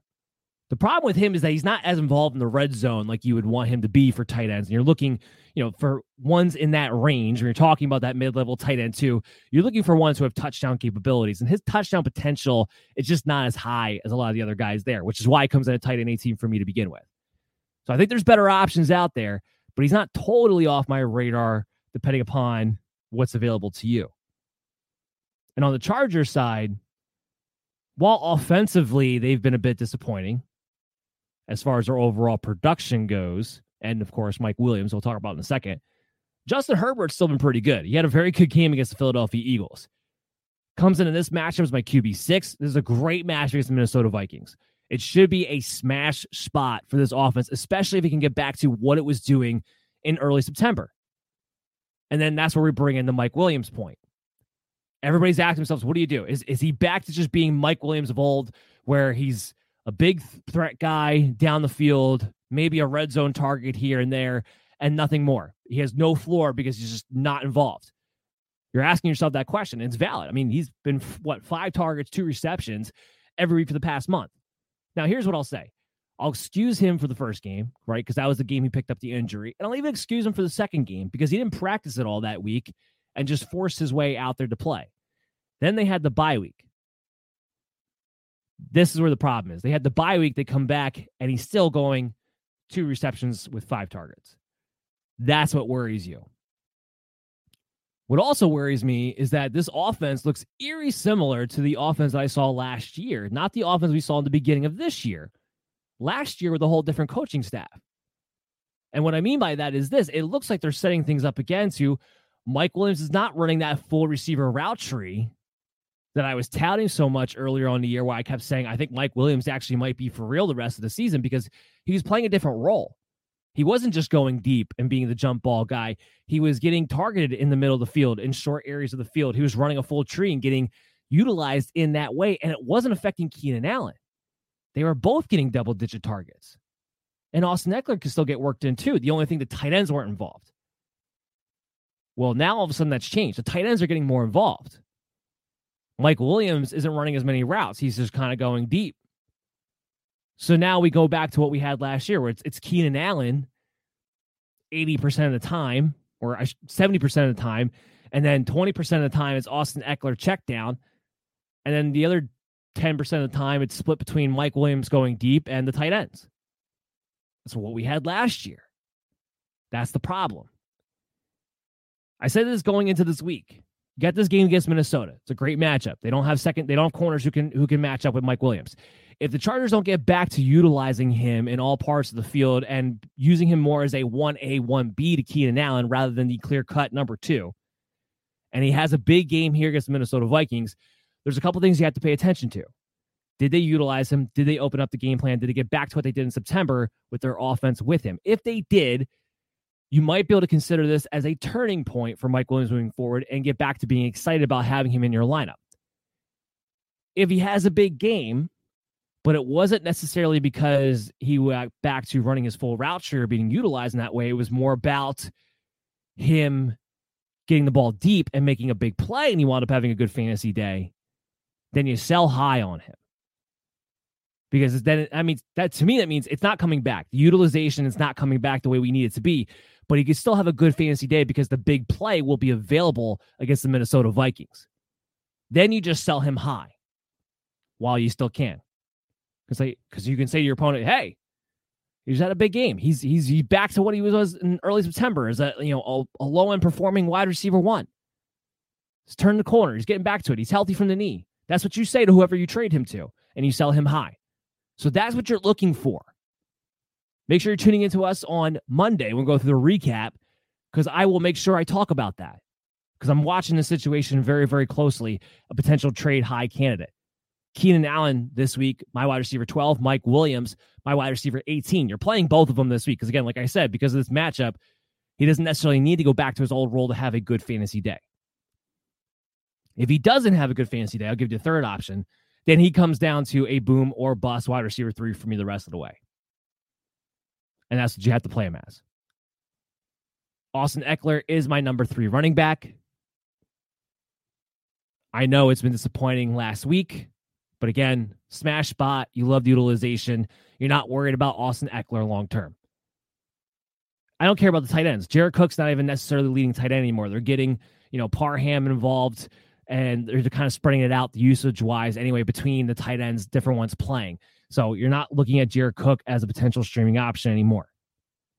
As far as betting this game, it's an interesting one because I think on paper, both these teams are kind of even. The Chargers maybe are a little bit more talented and they're at home, which is usually a big thing. But the Vikings are much better on the road. The line here set at minus three for the Chargers, which is basically what you start off with as a home team. So Vegas is telling you this essentially is a pick 'em game with an over under set at 52 and a half. This is a no contest for me. I see a multitude wide range of outcomes and I'm probably not going to bet this game at all whatsoever. I'm going to be interested to watch it from a fantasy standpoint especially, but I'm not going to be interested in this game as far as betting on it. Let's talk about the Philadelphia Eagles and the Denver Broncos. We got to talk about Jalen Hurts. So he was touted. He was the most consistent quarterback so far this season. The only one who had been consistent, in fact. And then all of a sudden, Nick Sirianni discovered the running game, and which is better for the Philadelphia Eagles. They've been playing a lot better since then. but it hasn't been great for Jalen Hurts fantasy owners. So now what do you do? The guy is still, you know, he's still listed as a top five quarterback so far this season for fantasy football purposes, which makes you feel like you have to play him. I don't have him as a must start this week, though. I got my QB 13. And it's a mixture of variables heading into this matchup. One, the Denver Broncos defense, I think, is a good defense. They've been inconsistent at, at the times this year. Obviously, they were very good last week against the Dallas Cowboys. Would I be surprised if they had a letdown after a, a high flying emotional win like that? No, it wouldn't shock me, but this game is in Denver, which always helps the Broncos. They are usually very good at home. And I think that defense is better than what has, has played like at times this season. I think they're especially better against the run than they get credit for. And that's where it plays in the Hurts, where it's very interesting for Hurts on one hand, I think there's a lot of this game he's going to be under pressure, and I think the receivers are going to have a hard time getting open. On the other hand, if the Eagles can't run the ball effectively and they have to go back to throwing the football and doing RPO it Hurts, I think it'll be okay for you fantasy wise because we've seen him in other matchups that are tough on paper, but he gets enough volume, enough opportunity. He turns in, you know, a fantasy day of plus 20 points and he can run it in at any time for rushing touchdowns. But I think you have a chance here where Denver defense could actually just shut them down altogether. So Jalen Hurts is a QB 13 for me this week. The Eagles certainly are going to come out trying to run the football the way they had the past two games because they've been playing better since then. I don't think they're going to mess with that formula, at least not for this game. So you can play him. Obviously, as a QB 13, that would make him a top streaming option, typically speaking. If you have him, you probably don't have a better option. And I wouldn't drop him for a guy that I do have in the top 12, to be very, very clear here. But he's not a must start for me, depending upon what kind of options you have available to you. Jordan Howard comes in as my RB33. The only reason is this he's got the best chance to score a touchdown of the Eagle running backs. Otherwise, I don't like this smash spot for him. I don't. Again, I think the Denver Broncos are better than people give him credit for on run defense. So I don't think he'll be particularly efficient in this game. It's just a matter of if they get in close, it could be Jordan Howard time. He could have an opportunity to score. So he comes in RB three for that, but you're you're relying on that touchdown. So hopefully you might have a better option there too. Devonta Smith comes in at wide receiver 25. Again, I think the wide receivers are going to have a hard time getting open in this game. And we've seen situations like that throughout the year because Hurts is not the most accurate guy in the world. He can't make those perfect passes and force it in there to his wide receivers. That Smith has had some dud games as a result. I think this could wind up being another one of those, but he still comes in as a top end wide receiver three. Why? I think the Philadelphia Eagles have to come back from behind in the second half. So I think you're going to have the extra volume and he's still the number one target on this team. So I think he's still an option for you as a wide receiver three. But the only pass catcher, really the only Eagle that I feel great about playing is Dallas Goedert. I don't even know how great I feel about playing him. He's still my tight end 11, but it still makes him a tight end one for me. And the target share, as far as the tight end goes, is still way up there. I expect him to get back into the end zone sooner rather than later without Zach Ertz. That hasn't happened yet. I expect it to happen soon. It could happen this week against the Denver Broncos. So I feel confident in still firing up Dallas Goedert if he's been your tight end one to this point. On the Broncos side of the ball, the Eagles defense makes things interesting, right? Because they've been playing a lot better. They're not playing the soft, soft cover two shell that they were playing earlier on in the season, allowing teams to kind of just dink their dunk their way down the field. And their rushing defense, which used to be stout, wasn't for most of this year, seems to be back to being stout again because they're moving the safeties up closer to the box. They're letting their defense play downhill a little bit more. They've been blitzing a little bit more. Fletcher Cox has been more effective over the past couple of weeks. That's led to them having a better rush defense. We could be getting back to the point where you see the Philadelphia Eagles on the schedule and you have a running back, and you say to yourself, ugh, this is not a matchup I want to have. Having said that, Melvin Gordon, Javonte Williams, both still RB2s for me. The volume, of course, being split 50 50. Melvin Gordon 18, Javonte Williams 21, because Gordon's still getting more touches, more touches, especially in the passing game. It's unfortunate. We want it to be Javonte Williams, but that hasn't been the case so far this season. I don't know why it would change this week, but they're both RB2 plays for me in this matchup. The ones I kind of want to stay away from a little bit is the pass catchers. Bridgewater spreads the ball out. So that's the number one issue. No one really gets overly featured. Things might be a little bit easier because Darius Slay may not be able to play after getting injured last week. So things might be a little bit easier, especially for Courtland Sutton, because I think he was going to be the guy Darius Slay was going to shadow. But he still comes in at wide receiver 30 for me. Jerry Jeudy's wide receiver 29. I think he's a little bit more of a safer floor because he runs those patterns that Teddy Bridgewater likes to go to. Tim Patrick's a wide receiver four, even though he's been pretty consistent, but still, I don't like anybody's ceiling in this matchup. I think it's going to be a very low scoring game, defensively led. The good news for the Broncos being that Noah Fant has off the COVID list, but he comes in my tight end 13 he's had a tremendously low floor, especially with all the weapons back for the Denver Broncos. Because again, you just don't know where the targets are going to go that particular weekend. It might get spread out so evenly between all of them that nobody has a ceiling. So these are all options if you need them to be, but they don't have the top end potential that you want, making them not must plays across the board, frankly. Again, I said this game was going to be pretty low scoring. So when you're looking at the betting side of things, you look at this game, you see it's minus two and a half for the Denver Broncos at home. That's basically a pick 'em game. The over under set at 45 and a half. If I'm going to bet on, I probably won't bet on this game, but if I am going to bet on anything on this game, I'm going to bet that under. I'm anticipating a low scoring matchup between the Philadelphia Eagles and the Denver Broncos this week. All right, here's what I want to do. I want to take a quick break. When I come back on the other side, I still got a couple more games to talk to you guys about. And then I got the mailbag segment for you, like we do every single week. So everybody stay tuned to the MD's Fantasy Football Show. We'll be right back with you after this a word from our sponsor. Your client's going away for 10 years. Unless, unless we swap first round picks. It's football season, baby, and you know what that means? It means we're going for two here with the sponsors of today's show, Manscaped.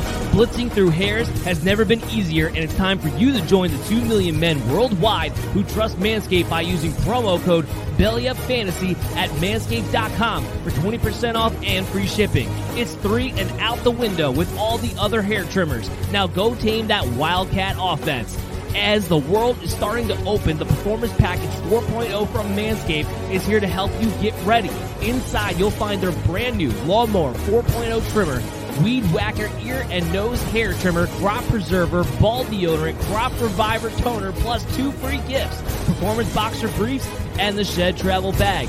The Performance Package 4.0 from Manscaped is the perfect package for your package and a key for great grooming and hygiene routine to make sure the boys downstairs are smooth like Tom Brady in the fourth quarter.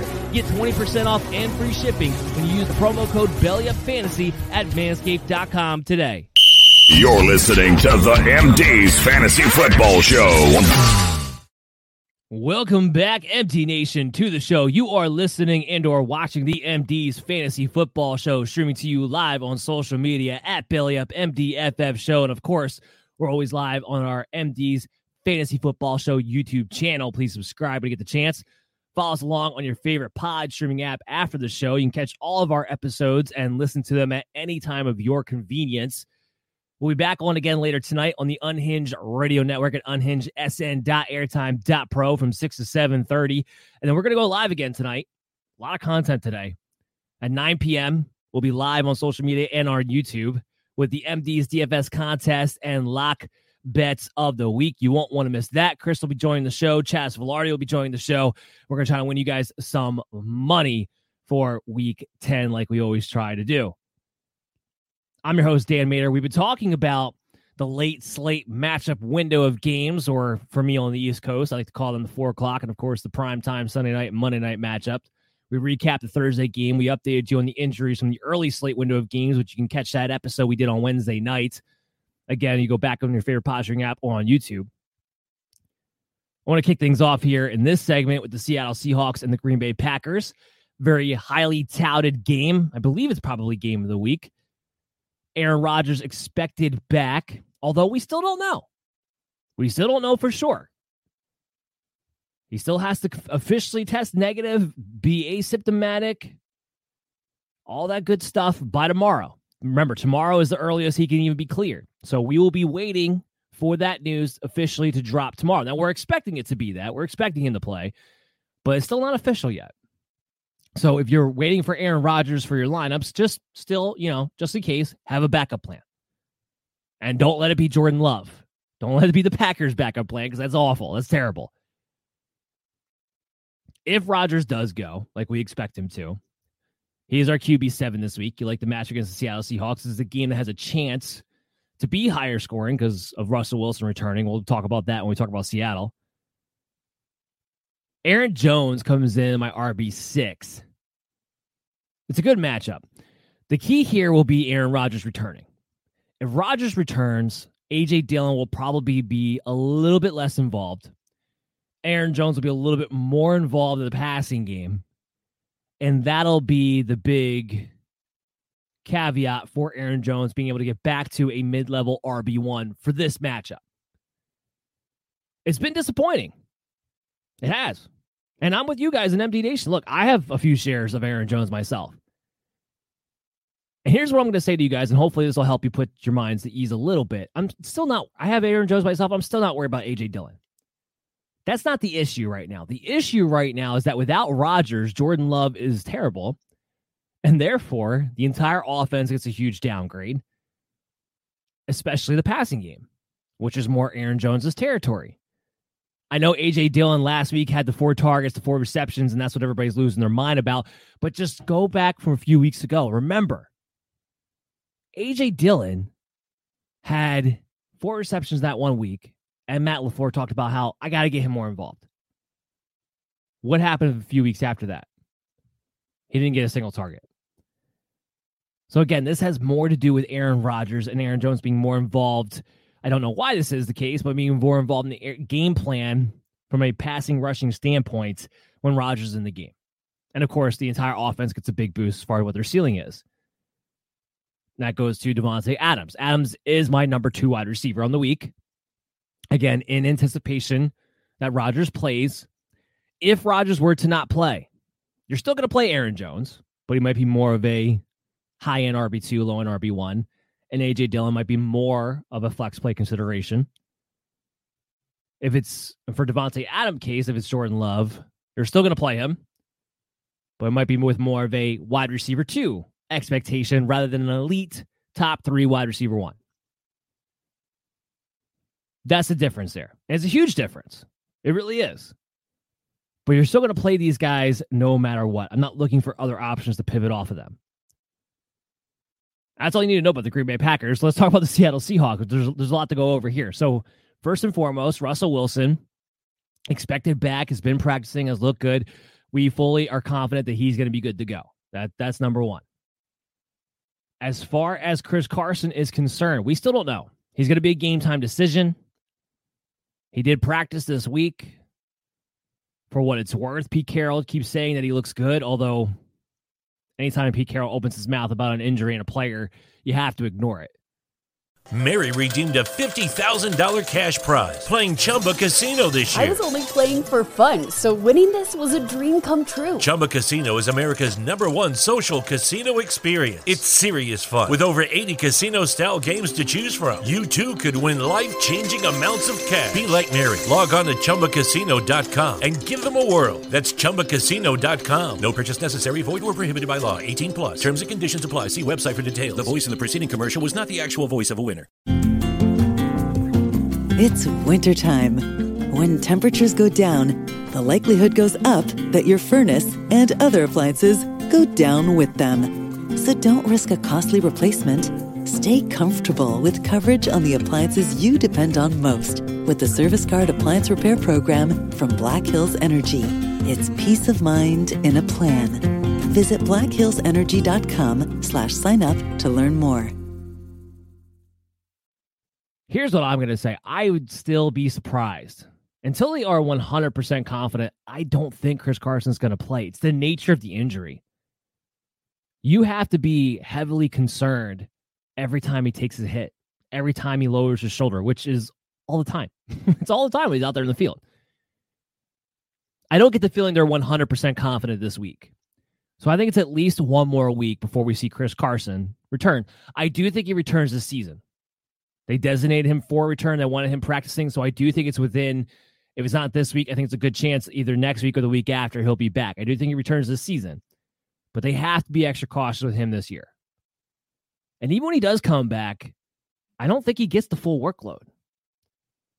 They're going to want to manage him. They're going to want to be protective of him.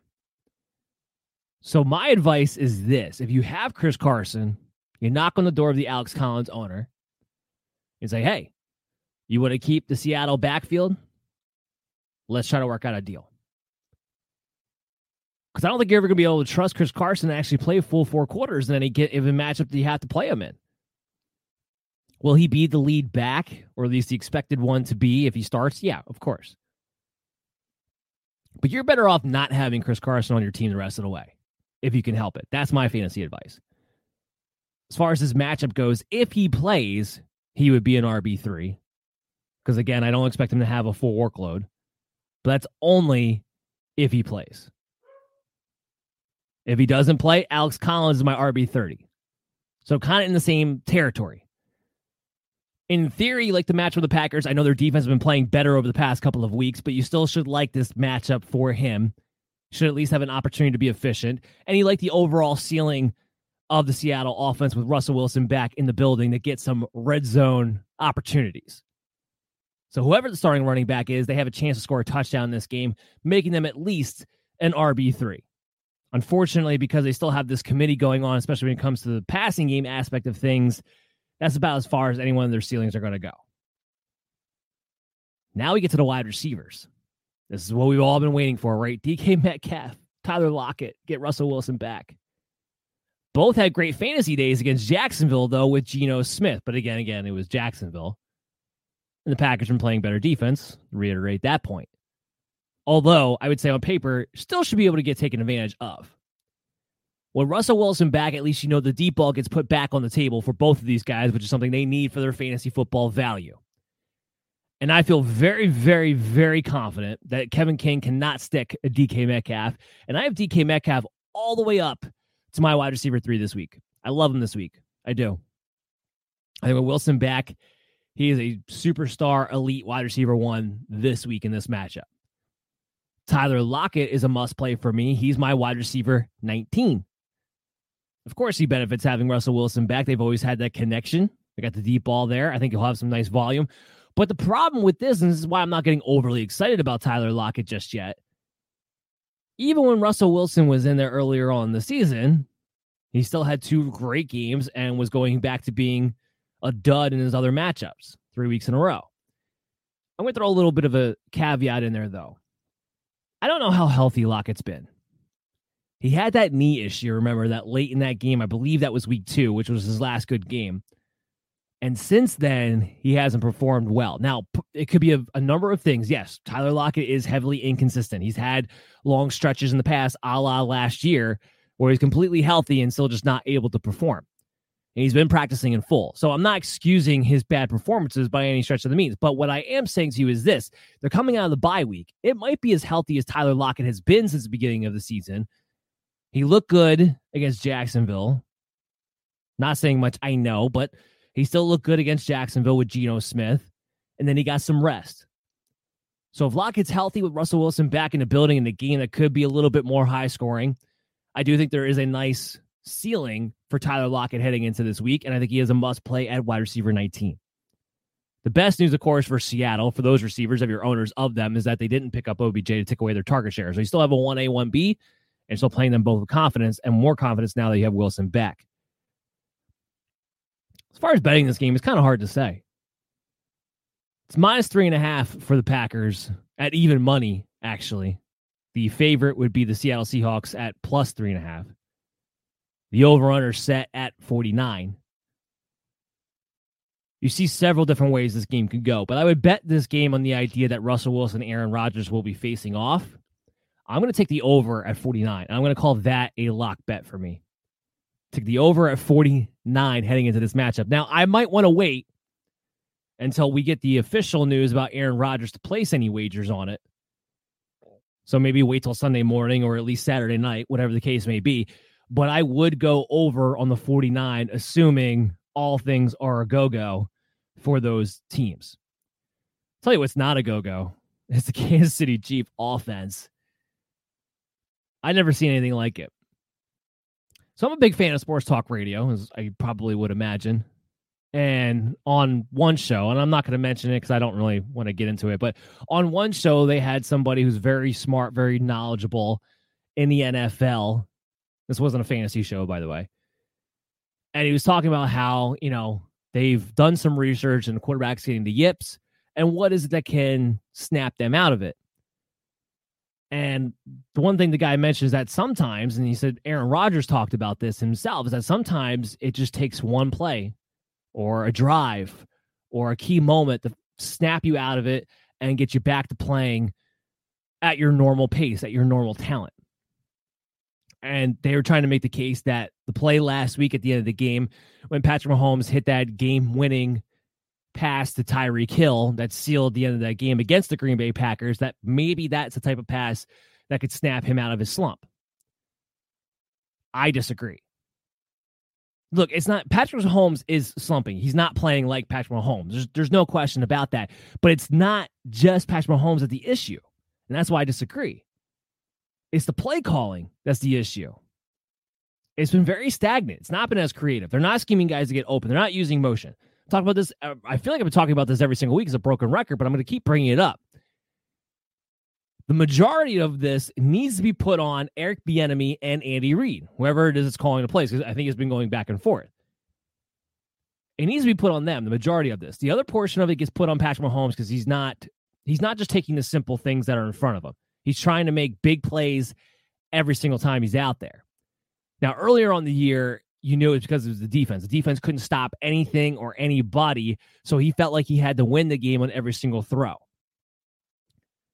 Well, the defense been playing a little bit better over the past couple of weeks, and he's still acting like he has to win the entire game on every throw and not just taking the simple fundamental things that are right there in front of him. Again, I'll keep putting out this comparison. It reminds me a lot of Aaron Rodgers and his last year with Mike McCarthy and how he played eventually he's going to turn around. The question is, does it happen this season or do we have to wait for him to turn around in 2022? That's what redraft owners want to know. Again, I think it's more than just Patrick Mahomes that's the problem for the Kansas City Chiefs. The other aspect of it, the third variable, is that that offensive line that you spent all this resources on that was supposed to be a strength of this team, it was supposed to be a top five offensive line, remember, has been incredibly disappointing, and they've been rated worse than what they were last year. And they have way more talent. So that's the other correction that has to be made. So I don't think there is any one snap to just snap Patrick Mahomes out of it. I think it's going to take more than that. So that's my issue there. All that to say, Mahomes is only a QB 10 for me this week. So he's still a QB 1, still going to play him against the Raiders. But you got to lower your expectations. And this goes hand in hand with what I talked about earlier when I said about Lamar Jackson. If you could trade Mahomes based on name and get a valuable running back, wide receiver, or tight end, I'd do it. And I would rather stream because I don't know if he snaps out of it this year. Could he? Is it, poss- is it possible for it to happen? Sure. You got three weeks now, though, of Patrick Mahomes putting up single digit points. You can't win games when your quarterback puts up single digit points, especially on a consistent rate like that. So he's my QB 10, and there's a real possibility he could continue to fall in my rankings. Just keep that in mind.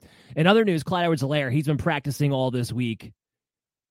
But we're getting news, you know, just actually while the show is going on, we got news that Andy Reid saying it might be a stretch for him to come back this Sunday. And I agree with that. Look, they're they're bye weeks next week. Or uh, in two weeks, week 12. There's no real reason to bring back Clyde Edwards until he's 100% healthy because Darrel Williams, one, has been fine in his stead. And two, the Chiefs don't use a running back that often anyway. So I don't think there's any reason to rush him back until he's exactly 100%. It sounds like while he still has a chance to play, he still has a chance to get activated, they may be leaning towards him not, at least for this week. Maybe he comes back in week 11, right before their bye week in week 12. But I think you're going to have the opportunity to continue to stick with Darrel Williams as that flex play spot star RB2 for you this week.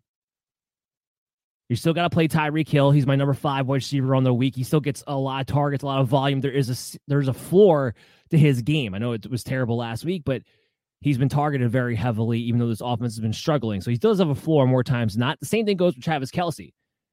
Is he the Travis Kelce of old? No, he hasn't been so far this season. Is he the Travis Kelce that gives you a cheat code at the position that had a lot of people drafting him in the first round because of what the advantage that he brought to the table is? No, he hasn't been that. He's still been the tight end one, but he hasn't been that big cheat code you needed him to be. And this goes back to I remember in the preseason, I was like, look, I, I don't feel comfortable drafting a tight end in the first round because it just doesn't work out very often. The last time we did it with Gronk, and that was the year he got injured and, and wound up being a catastrophe if you draft him in the first round. Now, Kelce hasn't been a catastrophe, but if you draft in the first round, there's a good chance your team's not doing great, or at least not in first place. But he's still the tight end one.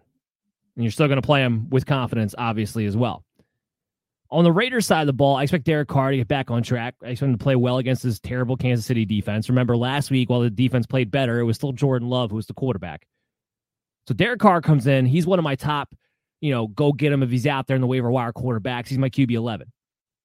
I think that should be no surprise there for anybody. As far as the pass catchers go, Darren Waller's my tight end too. I, I think that goes without saying. Hunter Renfrow comes in at the highest I've had him ranked all season long. Love the matchup, love the volume, love the situation. He's my wide receiver 24. He's been great. He's had a consistent floor, and he's actually had opportunities to score touchdowns, which has raised his ceiling quite a bit.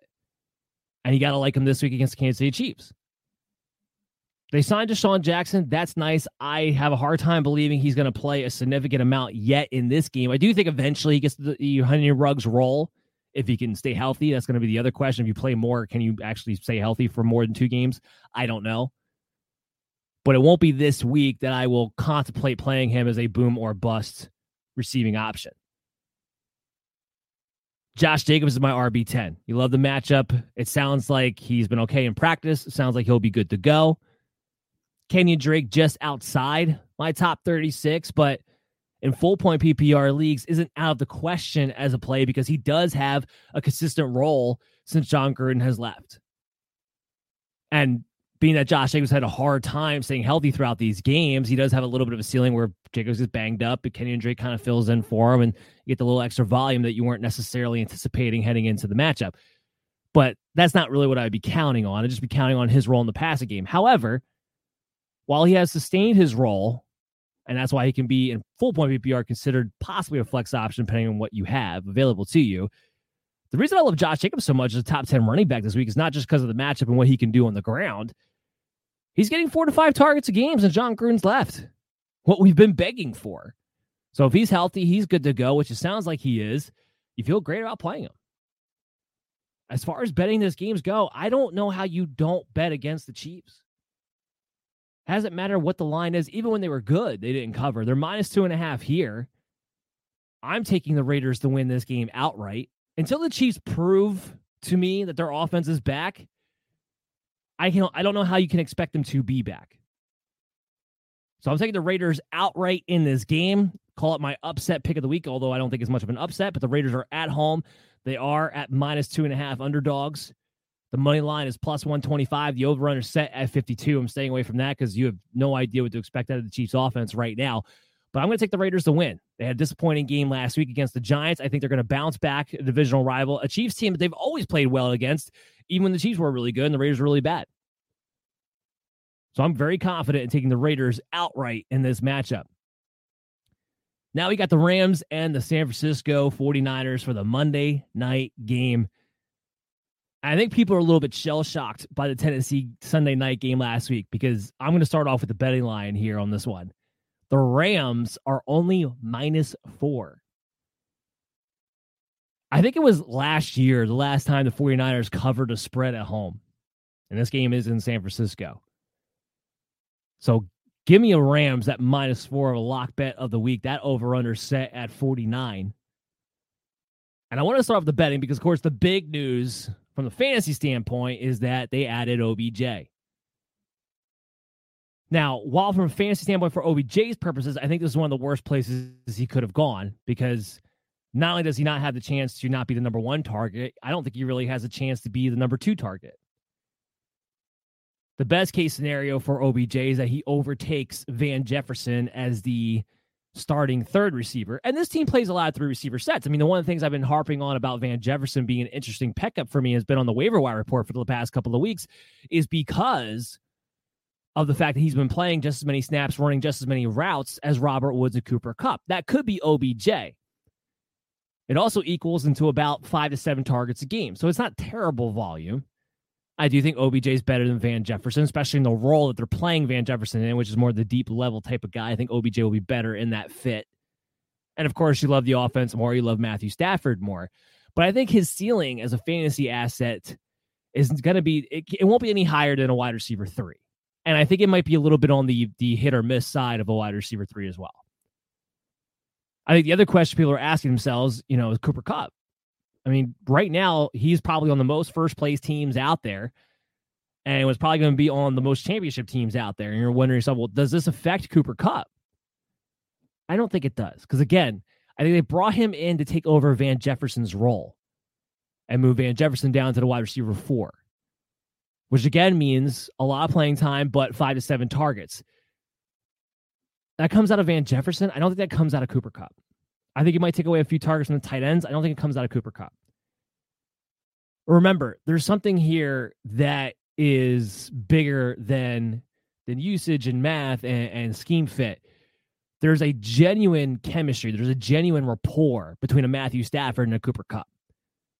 And that's why I'm not worried about him not being the wide receiver one as long as he stays healthy and he's out there on the field. Do I worry a little bit about Robert Woods, who has just recently gotten back to being Robert Woods again and that, you know, strong, high floor wide receiver two that you need him to be. Yeah, I'm a little concerned about Robert Woods. Maybe losing a couple targets here and there. But he does seem like he's kind of turned the corner. And again, you still have to work in OBJ. That's going to take a few weeks. So I don't think I'm worried about Robert Woods or Cooper Kupp. The guy who I'm just going to completely drop and move off of would be Van Jefferson. As far as this week's matchup goes, because I don't really think OBJ is going to play much, even if he does, be in certain packages. But Matthew Stafford by QB5. We were a little bit worried about Darrell Henderson. We haven't heard too much about him, but it sounds like he's going to play. He's going to be okay with that. He had a little bit, he banged up his ankle a little bit. That's why I saw Sony Michel play a little bit more, especially in the second half. But from what I understand, he's okay. He comes at my RB 13. San Francisco run defense is just not very good anymore, especially since Javon Kinlaw has been out. Robert Woods, wide receiver 20. Cooper Kupp, my wide receiver one. Tyler Higbee's the one I've kind of had to fall down on. I still like the usage.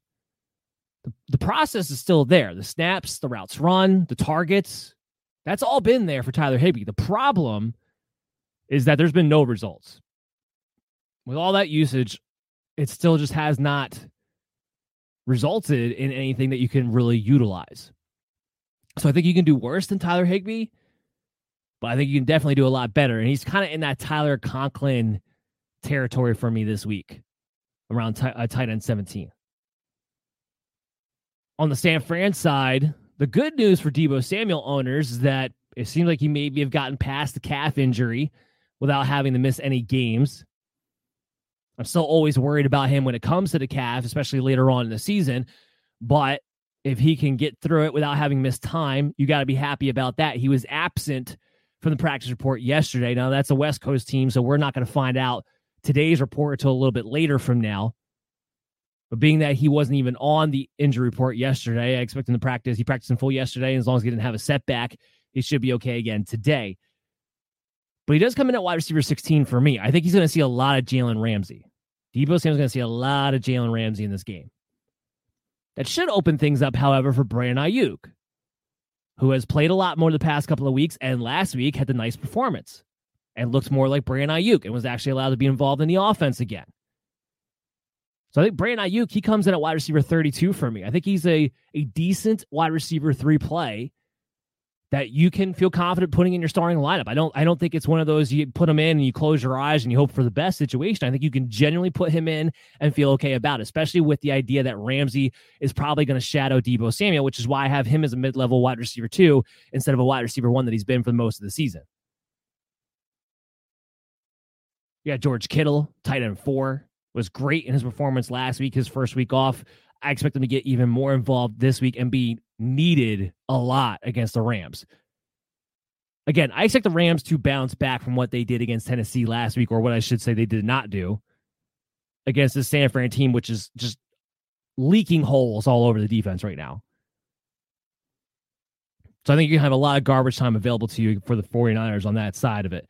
And Elijah Mitchell, he's my RB 17. Wasn't great last week, but we know San Francisco more times than not wants to be able to utilize the running game that still does flow through Elijah Mitchell. There was a practice report out there that there was a scare for Jeff Wilson at one point, but he got cleared. He was okay and he will be back out there. So as far as him being active, he will be. He probably won't be involved. We saw last week, it just it was all Elijah Mitchell and JaMycal Hasty. I think that will continue to be the case as Jeff Wilson works his way back in more so, and as long as Elijah Mitchell stays healthy.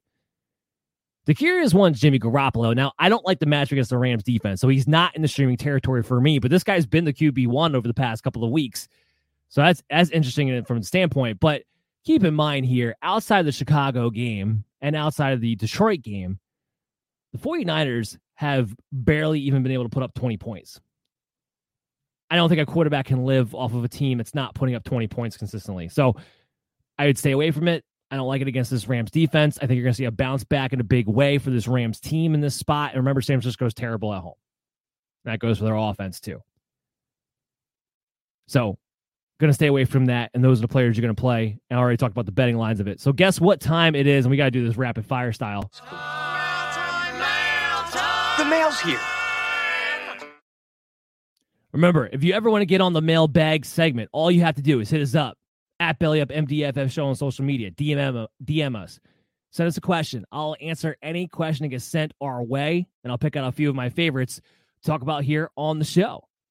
So first up, we got Peyton. He asked me Pat Freiermuth, Mike Gesicki, or Dawson Knox rest of season. That's easy. It's Dawson Knox. Mike Gesicki's been very good, but the problem with him is that as soon as DeVante Parker and Will Fuller come back into the mix, he loses out his targets. He loses out his role, but really playing as a wide receiver, not playing as a tight end. As soon as he has to get knocked back inside and being an inline tight end, his value drops like a rock. Dawson Knox has been, he's emerged. He's here to stay. You love him the rest of the way. Kevin, do I trade Damien Harris and Brandin Cooks for Terry McLaurin, Tyler Boyd, and Mike Davis? Uh, yes, you do. Now, I don't care about the Tyler Boyd and Mike Davis part. I think you could make this trade and drop those two immediately and pick something up more valuable in the waiver wire for both of them.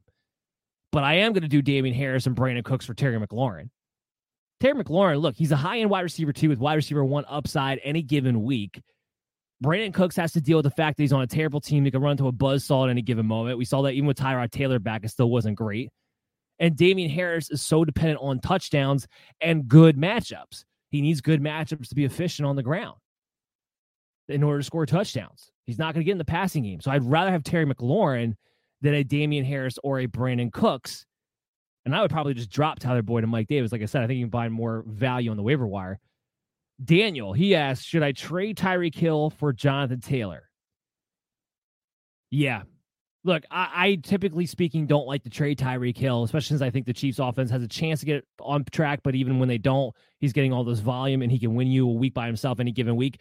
But Jonathan Taylor right now is in competition between a handful of backs to finish this year as the RB1 now with Derrick Henry out of the mix and Christian McCaffrey still trying to work his way back to being 100%.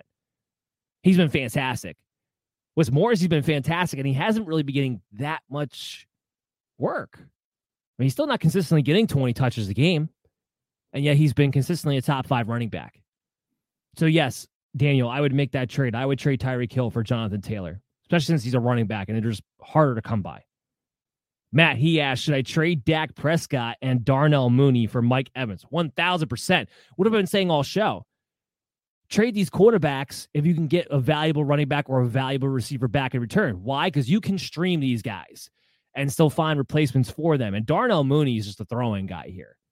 I know Fields look great. I know everyone's saying the Bears offense might be turning a corner now. Hmm, we'll see. It was one decent game. But Mike Evans, look, with Godwin a little bit banged up right now, we don't know Antonio Brown's coming back. We don't know when Rob Gronkowski's coming back. He's a wide receiver one, even when they're all playing yeah, you make that trade and bring in Mike Evans. That's going to do it for the show today, guys. I hope you all enjoyed it. I know we went a little bit long, but it was worth it. We got through it. We got all the information you need to help you guys out, get the edge heading into your week 10 matchups. Remember, we'll be back again tonight from 6 to 7.30 on the Unhinged Radio Network. And we'll be back again at 9 p.m. for the MD's DFS contest and lock bets of the week. I'm your host, Dan Mater. Make sure you check us out on your favorite pod streaming app after the show. Download, subscribe so you never miss an episode, and subscribe to our YouTube channel of the MD's Fantasy Football Show. You guys take care and good luck for your matchups. Lucky Land Casino asking people what's the weirdest place you've gotten lucky? Lucky? In line at the deli, I guess? Aha, in my dentist's office. More than once, actually. Do I have to say? Yes, you do. In the car before my kids' PTA meeting. Really? Yes. Excuse me, what's the weirdest place you've gotten lucky? I never win and tell. Well, there you have it. You can get lucky anywhere playing at LuckyLandSlots.com. Play for free right now. Are you feeling lucky? No purchase necessary. Void where prohibited by law. 18 plus. Terms and conditions apply. See website for details. Hi, I'm Maria. And I'm Mike. And we're Team, ready. Black Hills Energy knows your home is where your heart is, so they want you to be ready. It's all about keeping you safe, prepared, and making your home as energy efficient as possible. Everything from how to weatherize your home to how to stay safe during extreme weather. Be ready for anything. Go to blackhillsenergy.com slash team ready.